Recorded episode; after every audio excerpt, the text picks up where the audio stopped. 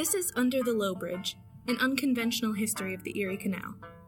In honor of the 200th anniversary of its construction, the History Department at the University of Rochester presents six environmental stories.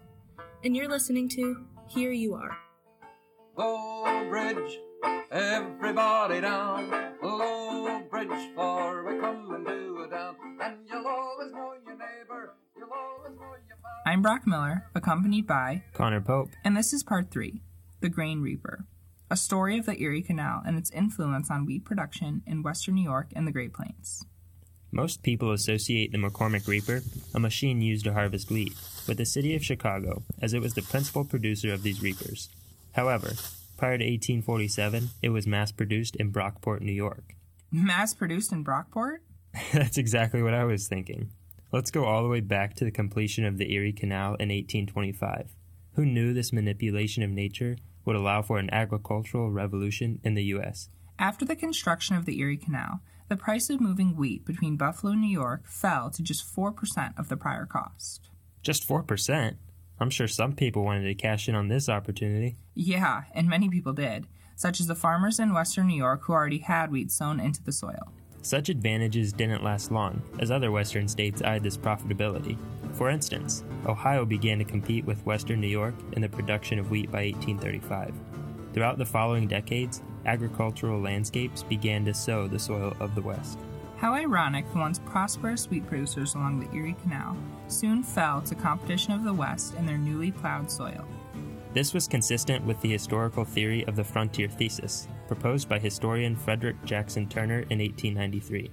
Turner argued American expansion was driven by settlement, where cultivation brought order and prosperity to the disorder of the American West.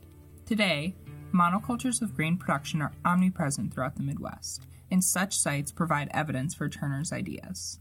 Exactly, and during the early years of the Erie Canal, competition between New York and the western states did not last long.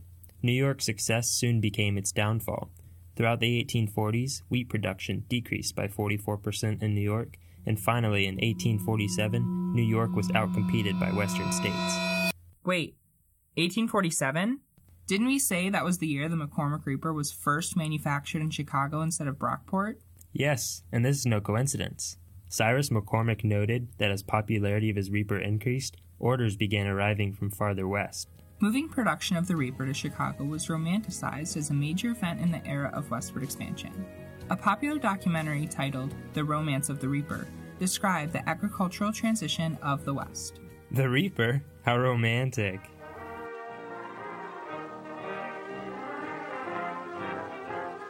And so the pioneer moved westward, followed by wave on wave of immigration.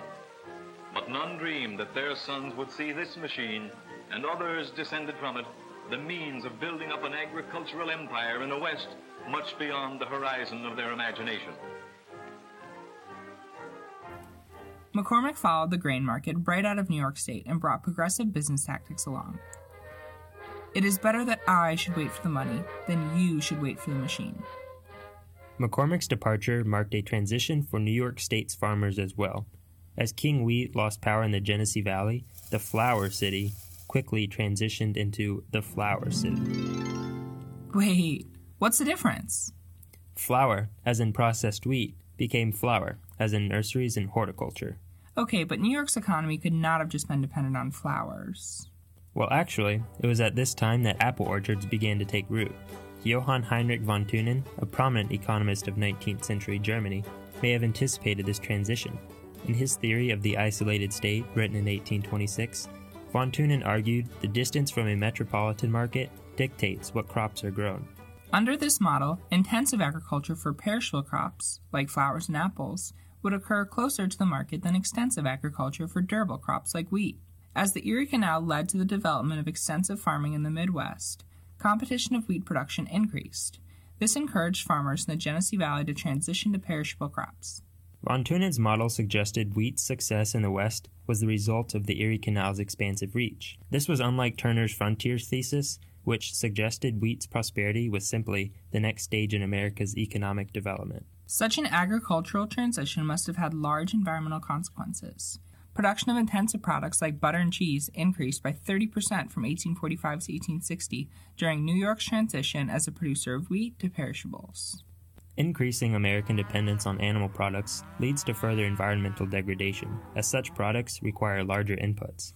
It's clear agricultural decisions made in the past have had lasting impacts on today's typical American diet.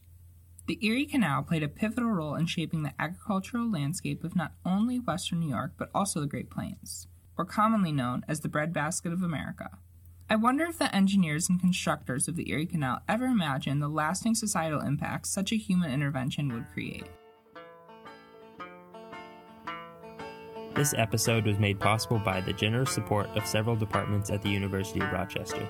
The Here You Are team would like to thank Melissa Mead in the Department of Rare Books and Special Collections, Blair Tinker in the Digital Scholarship Lab, Stephen Ressner at the Department of Audio and Music Engineering, and last but not least, the Department of History.